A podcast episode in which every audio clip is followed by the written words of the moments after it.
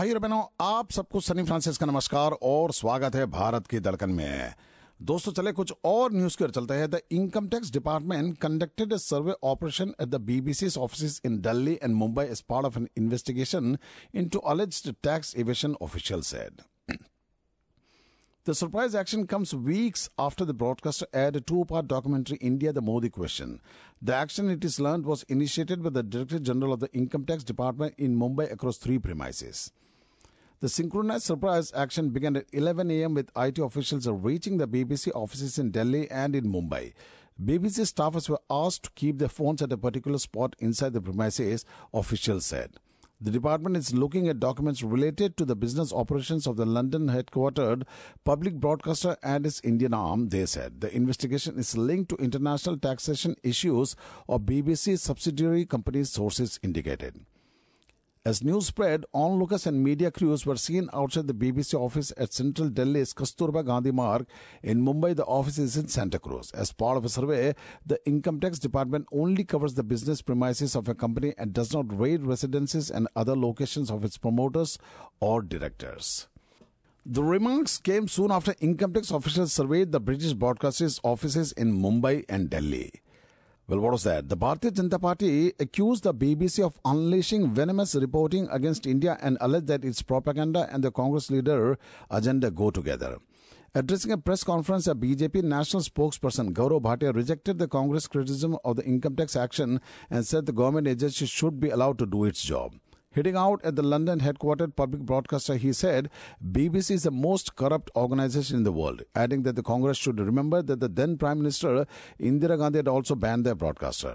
The BJP leader further claimed that BBC has a tainted and black history of working with the Malays against India. He cited his past reports, including the one which described a terrorist as a charismatic young militant and allegedly called Holi a filthy festival. It works in India but has little regard for its constitution, he said. At a time when India is marching ahead globally under Prime Minister Narendra Modi's leadership, there are many powers which do not like it, Bhatia said, claiming that the Congress, its leader Rahul Gandhi, and other opposition parties also feel the pain at the country's rise. Accusing the opposition Congress of supporting anti national forces, he said, Your hate for Modi is so much that you politicize even a probe's agency work. You always question constitutional authorities like the Supreme Court and the Election Commission. The Congress took a swipe at the government over the income tax survey operation at the BBC offices, saying while they were demanding a JPC on the Adani issue, the centre is after the BBC. The income tax department conducted a survey operation at BBC and uh, used a Hindi idiom to attack the government official Vinash Kale Viprit Buddhi. When doom approaches, a person's intellect works against his interest. Here we are demanding JPC on the Adani issue, but the government is uh, in for criticism from the ruling BJP in India, with the government blocking access to its own social media platforms. Reacting to the development, Congress General Secretary Organization KC Venugopal said the IT raid at BBC's offices weeks of desperation and shows that the Modi government is scared of criticism. We condemn this intimidation tactics in the harshest terms. This undemocratic and dictatorial attitude cannot go any longer, he said in a tweet. The action by the IT department comes weeks after the broadcaster aired a two part documentary, India, the Modi Question. The operative question is what happens after the Great Fall.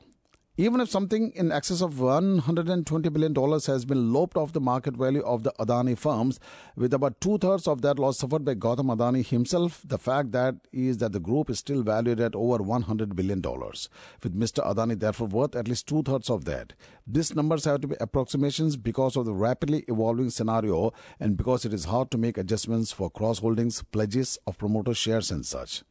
But even if Mr. Adani is long, no longer the world's number one or number two in terms of wealth, or even number 20, he remains a very wealthy man and the group is still a very large entity. So, what next? Hindenburg research said that the group was 85% overvalued. Since that, the estimate was released 10 days ago, the share price correction has averaged about 60%. But even now, the group companies enjoy outsized valuations. Adani Power, for instance, is valued at more than 14 times book value, as is Adani Transmission, while Adani Green Energy is valued at 50 ti- 56 times book value. More normal multipliers to book value exist for a recently acquired entity like Ambuja Cement, which is a price to book ratio of 2.1. By the standards of normal valuation, many Adani shares still have a long way to fall. Companies don't live or die on the basis of the market capitalization, though they can exploit it to raise fresh capital. But capital has to be serviced, especially debt for which you need profits and cash flow.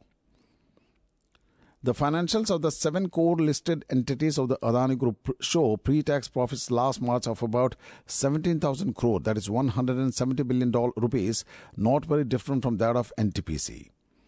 The group's overseas debt is now discounted to distress levels in the market and credit ratings may be lowered. So any fresh bonds will be on expensive terms. Fresh bank loans will need brave bank managers and the equity market will look very hard at any fresh offering of equity following the Adani Enterprises fiasco. The short point is that the group's attention will necessarily be focused now on the meeting its existing debt servicing obligations in order to retain financial credibility. Funding ambitious new projects must take a backseat until finances stabilize.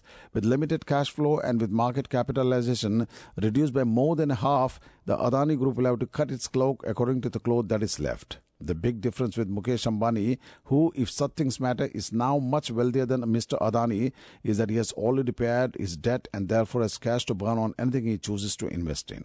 So we may hear less than before about Mr. Adani becoming the biggest producer of green hydrogen and the biggest power producer with big projects also in solar energy, defense and semiconductors quite apart from expanding existing port, airport and other businesses. The danger of getting onto a slower growth track is that it risks even the current post-fall market valuations. Just as a smart businessman on the up can build a positive growth loop by juggling many balls in the air, he can also get caught in a negative spiral when the constraints start closing options. It is not a fight to the death. So this is by no means the end of Gautam Adani. After all, he has friends in the right places. He remains the second wealthiest person in the country and his corporate group is one of the biggest. But Mr. Adani would certainly have reassessed his position after the initial bravado when he declared he would neither extend his public issue nor lower its price. More seriously, the fight could have spread effects on those who financed Mr. Adani on the projects that he embarked on and on the government's manufacturing and infrastructure ambitions, built to some extent on the abilities of those chosen as national champions to deliver. A Congress leader has claimed that Rahul Gandhi's plane was denied permission to land at the airport here late Monday night, a charge denied by the airport authorities.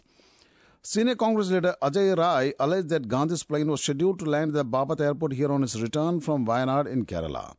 Rai said he and other party leaders were at the airport to receive the leader, but his plane was not allowed to land at the last minute. Gandhi then returned to the national capital. However, Varanasi Airport Director Aryama Sanyal denied the allegation that they had refused permission for Gandhi's plane to land.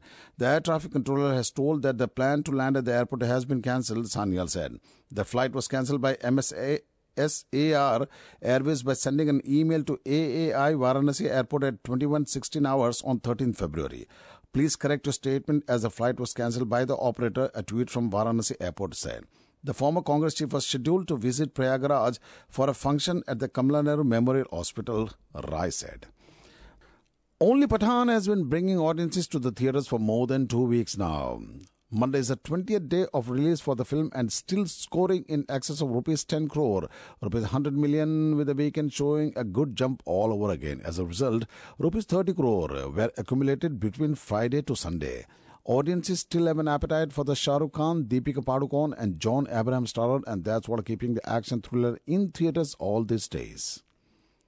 With no competition whatsoever, almost Pyar with DJ Mohabbat and Faraz could barely survive their weekend, and now Shiv Shastri Balboa is going through similar. Uh, something similar with this restricted release. Pathaan is enjoying all the attention.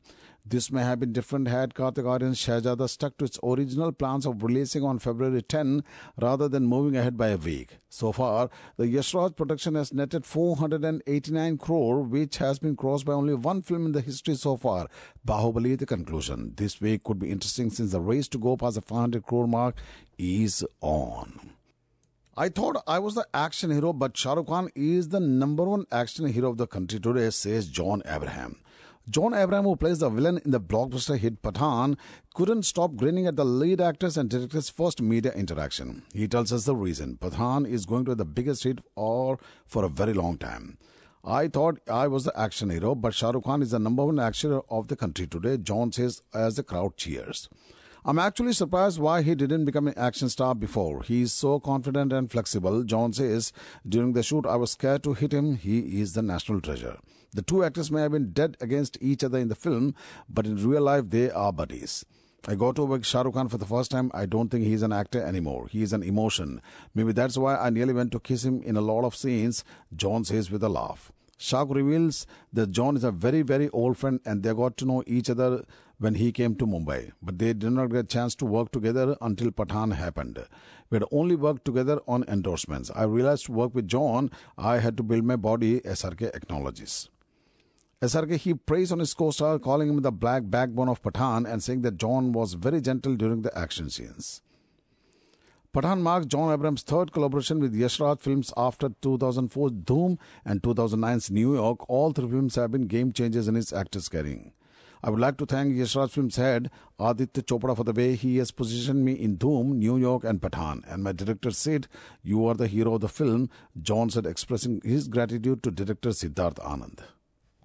तो दोस्तों इस गीत का आनंद उठाइए और Sunny Francis को जागे दे अगले हफ़्ते फिर मिलेंगे नमस्कार